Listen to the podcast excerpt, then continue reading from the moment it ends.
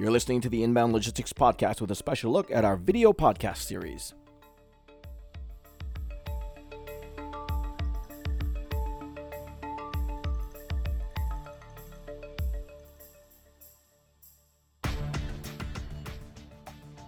Welcome to the Inbound Logistics video podcast series presented by Inbound Logistics Magazine. Today, we're going to be getting some reactions and insights into Inbound Logistics IT Perspective Report for 2023. Our guest today is Dave Brajkovich, Chief Operating Officer for North Star Digital Solutions, and he'll be sharing his thoughts on how to build a better blockchain. Here's our host, Amy Roach. Thanks, Jeff, and welcome, Dave. Thanks so much for coming to join us. Thank you, Amy, and uh, thanks for having me on.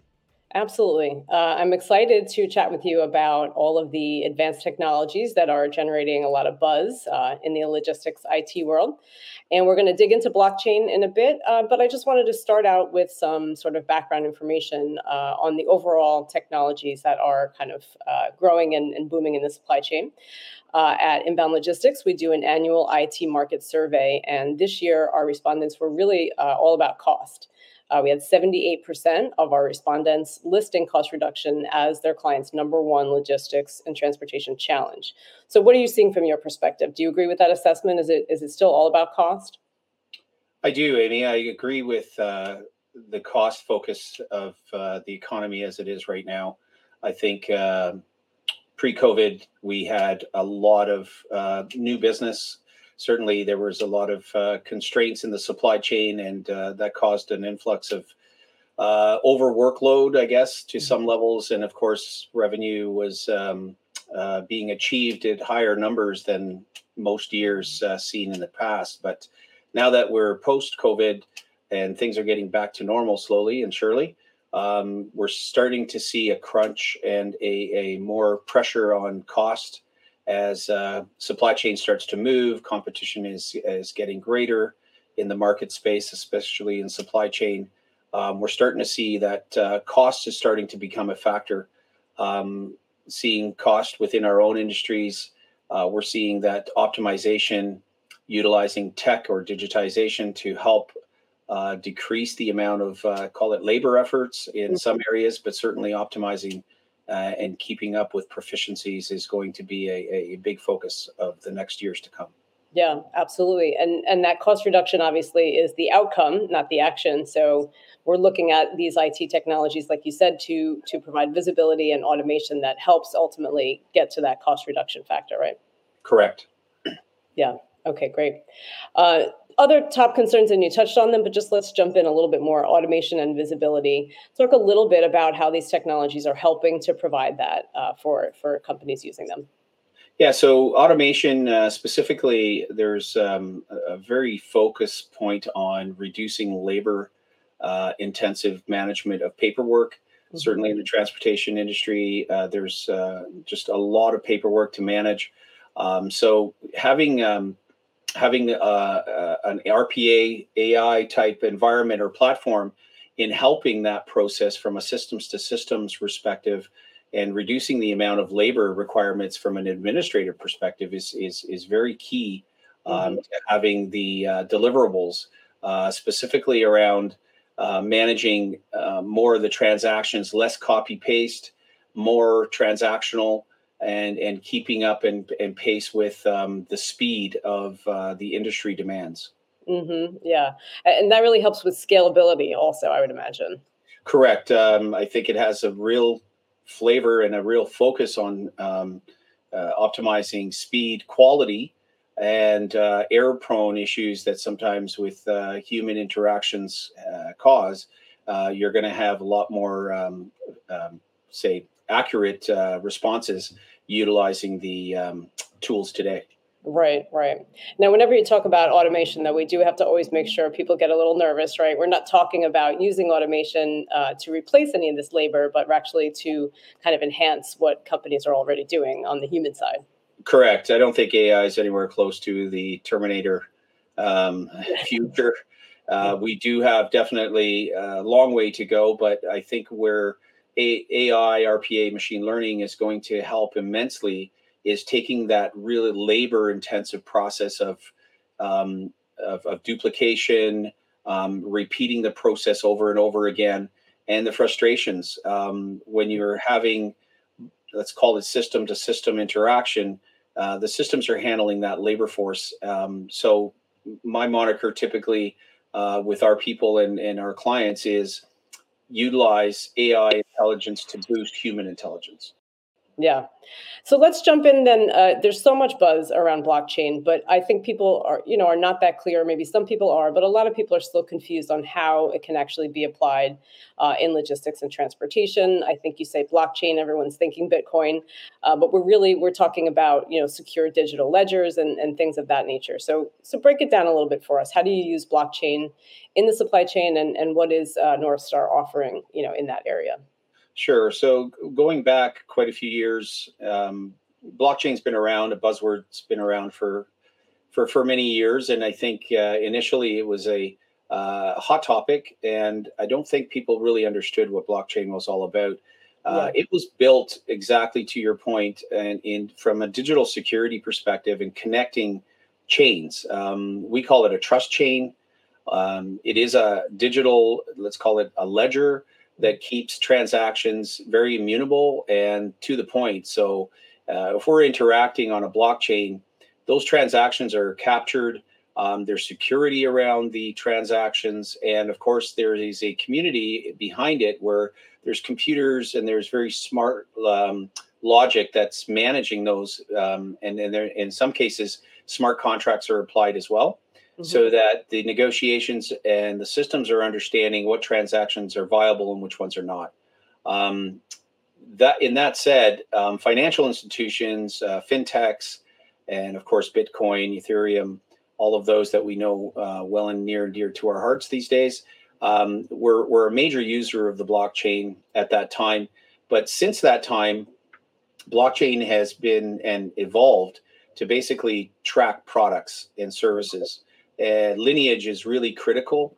And larger companies like the Walmarts of the world and Costco's and uh, anyone that's um, retail that's selling products that they don't manufacture um, enjoy, and sometimes in some cases, from a security perspective, need to have that type of um, historical information that in case something happens, um, the traceability is there. So mm-hmm. going back to you know the, the the term seed from seed to fork, um, should something happen, there is almost instantaneous, um, call it logging and or retrieval of information in where to kind of stop the bleeding immediately, so that people don't get hurt and they're safe and uh, things are taken off the shelf appropriately. Um, in the in the days before blockchain, that was a very difficult process to manage. Yeah, absolutely. That's really key.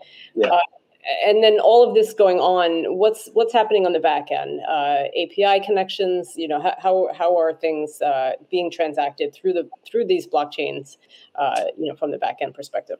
Yeah so the way we've looked at blockchain we built our own hyperledger uh, within the north star digital uh, solutions platform. Mm-hmm. Uh, we worked with some very prominent partners like ibm um, to develop a hyperledger uh, mm-hmm. basically on a on a private blockchain. And our use case was to um, allow us to transact from a system to system perspective. So we call it an A to A. Mm-hmm. Um, you can go directly, but having the middle layer of the blockchain as a hyperledger um, to track everything that's happening has been very beneficial in reconciliation uh, mm-hmm. processing. So uh, we include our partners um, as a um, as, as, as a direct connection mm-hmm. where we have APIs from our system to, to, to the blockchain and then from there, from the blockchain to their system, meaning although we use different ERP systems or TMS systems, it really doesn't really matter mm-hmm. because the mapping within the middleware of the blockchain hyperledger,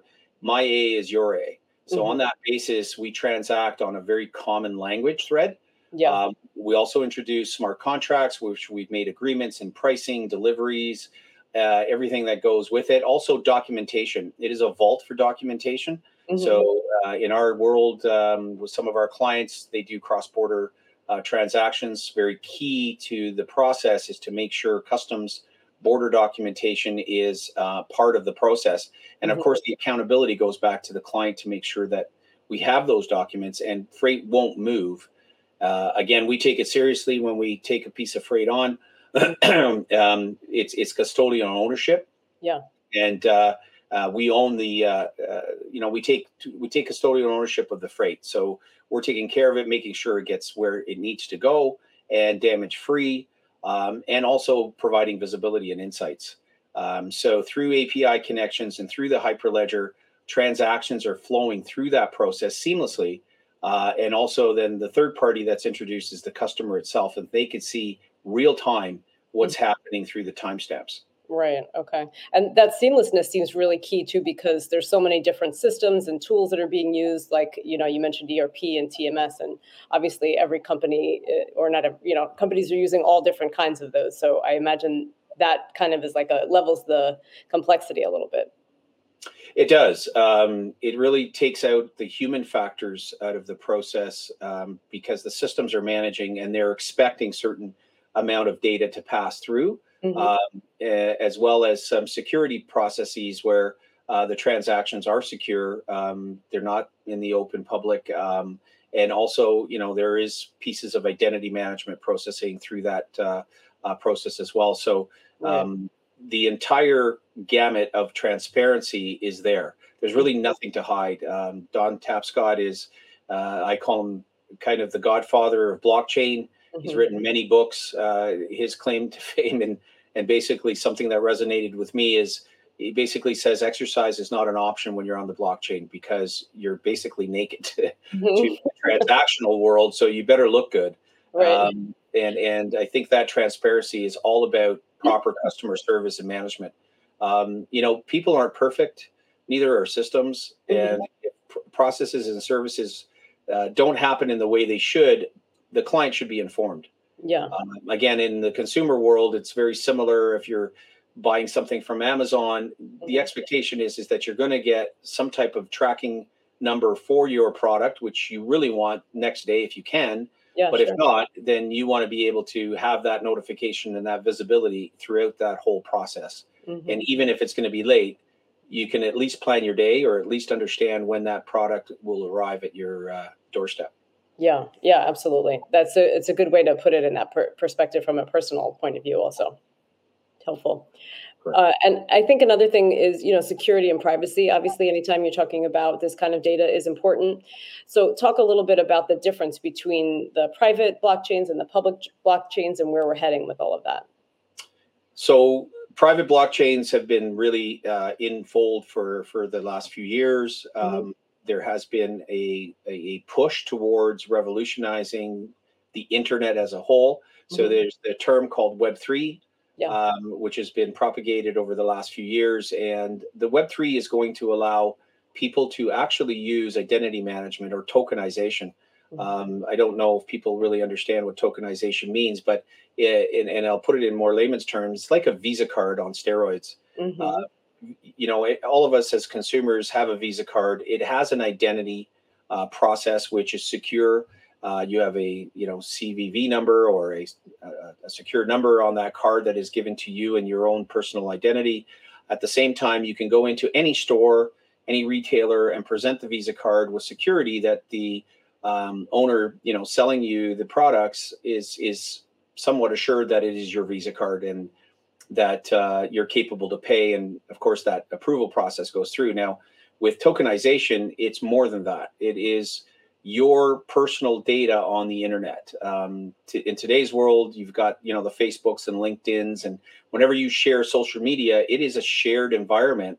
Um, I'm not saying they're going, you know, they're they're they're giving out these private information. However, um, those big conglomerates have used personal data of people out there to and monetizing it mm-hmm. um, around the world um, and, and sharing it in some cases, but also benefiting from it. So in the case of Web3, you almost become a bubble in a, in a uh, call it a, a, a hyper uh, tunnel where, mm-hmm. you know, your bubble's small or large, but it's your data. And then yeah. in turn, that data can be sold or or there could be interest from other parties to say well amy you know you've done some incredible transactions with some companies or your skill set is very sought after. Mm-hmm. Um, within that tokenization, you can separate some of that data and actually monetize it to some level for others to use in a beneficial way. Um, of course, also the security around those bubbles is very tight um, and it's encrypted. so that when you're doing transactions with other parties on a Web3 chain, um, your personal identity is assuring who you are. There's also um, confidence in the level of, of your transactions, what you've done, and, and your history, but also at the same time, it provides that data as you choose to share it um, to manage transactions in, in a very trustworthy way. Okay, great. Thank you for breaking that down. I think there is a lot of confusion there. And you say Web 3.0. I don't know if anyone knows what to make of that. So, uh, important information for sure. Um, tell, tell me a little bit in terms of, you know, if you're a company listening here and you want to kind of get started on all this and you're taking in all this information, a little overwhelmed, a little confused, what are some of the first steps? What do you, you know, what can you do to, to jump into this? What do you need to have maybe from technology on the back end, infrastructure requirements? How, how do you get started? I think the future is uh, interoperability, um, mm-hmm. connections. We, we, we hear the word integration, but what does that truly mean? So, again, having supply chains, commercial uh, industries that want to do business, um, it's almost table stakes for you do being able to do business online, like with an Amazon or a Walmart. Um, you know, the the large conglomerates there, they they demand interoperability and integration. So the first step to really try to include yourself in those chains is to basically have a framework that you can connect your systems. Um, I think if you're starting out a business and you have no systems, it's, it's going to be very difficult to do business unless you're, you know, a, a, a garage shop owner that you have to do physical stuff with. People need to bring products to you.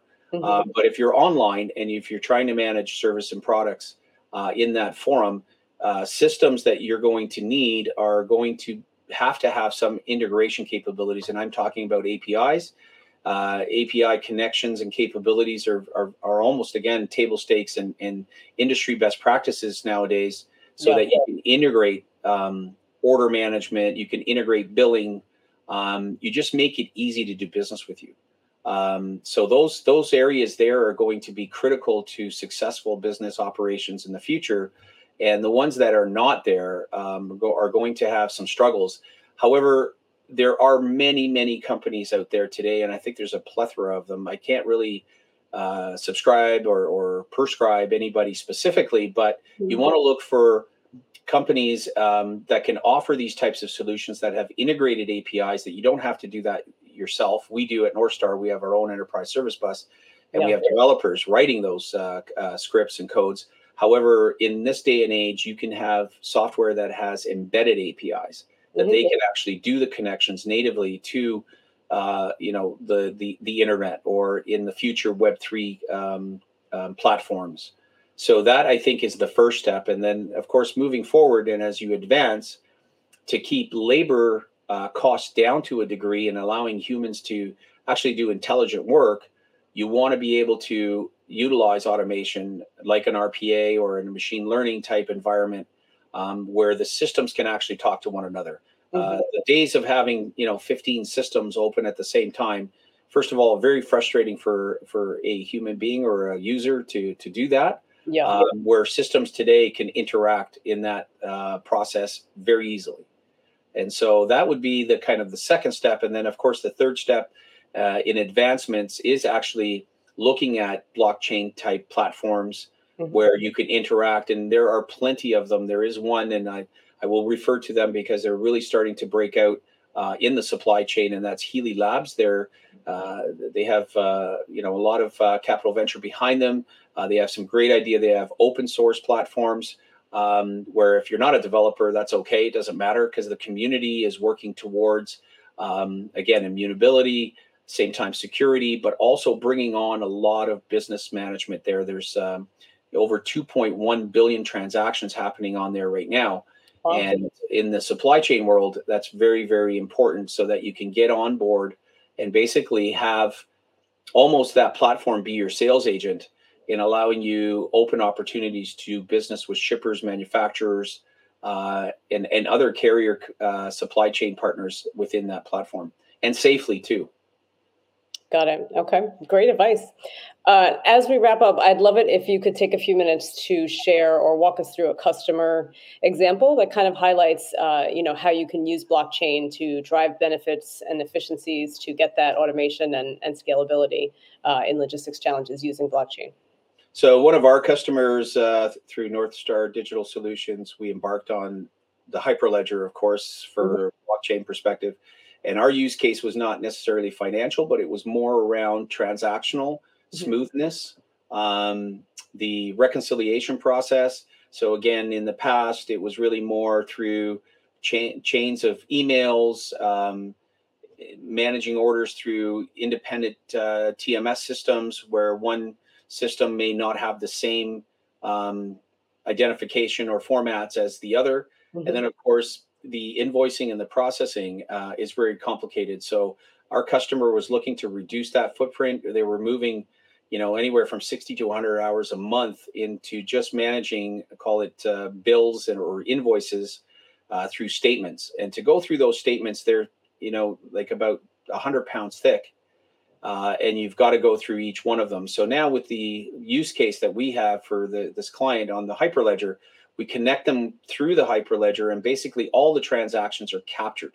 Mm-hmm. so that everything that happens throughout those uh, transactions for orders is captured. So if you're adding let's say you know accessorials or if you're adding any type of additional invoicing that was originally different from the quote that is all captured in real time and has descriptions and information and approvals throughout that process so that at the end of the day, when those transactions are completed, the customer is notified immediately, invoices are updated immediately. We don't wait a week or 2 uh, mm-hmm. uh, to process them. And at the same time, then as that comes through, the the invoices from the partners can come through to the client, our client or the receiver. They're paying it on the basis that all the transactions have happened and the ledger is up to date. So there's no people touching it. Mm-hmm. So that's a reduction of an a massive amount of hours. Um, we this client saved anywhere from 60 to 80 hours uh, a month. Wow. And you can imagine the, that impact. And now the people are allowed, you know, can can really focus on exceptions, like real exceptions, um, and and really take the time to actually find out what those exceptions are. But the normal, we call it straight through process or STP, mm-hmm. is generally managed at 80 to 90 percent throughout the process and reconciles. People get their money, people get paid, and all, everything's aligned to the ledgers as it needs to be. So that was our that was our use case in a in a big way. Of course, in all the real time visibility for every transaction is tracked and propagated throughout uh, the system, and also the client is notified of any changes. And even uh, when the deliveries are happening, all the documentation is available immediately for them. Fantastic efficiencies there. Yes, Great. I think anyone listening who's running an accounting department is probably wanting to give you a call right about now, Dave. yeah, please do. Um, we're we're we're certainly now, I think, over the last four years, become quite, you know, a, um, a, a savvy expert in that area. Mm-hmm. Um, we've gone through the throws. Uh, we did some, you know, six to eight weeks of value stream mapping, so it wasn't an easy process. Yeah. Um, and of course, we still can do better. Uh, and we're always evolving that process. And of course, we're looking to connect the uh, trust chain through many, many other um, relationships with customers and partners. Great, great. Well, thanks again, Dave, for your time. I really appreciate it. You did a great job of taking a really complex subject and uh, breaking it down for us. So thanks again for being with us. You're most welcome, Amy. Thank you again. Absolutely. Inbound Logistics Magazine is the information leader in supply chain and logistics management. Start your free print and digital subscription today by visiting bit.ly slash getil. That's bit.ly slash get underscore il and stay ahead of the 3PL game.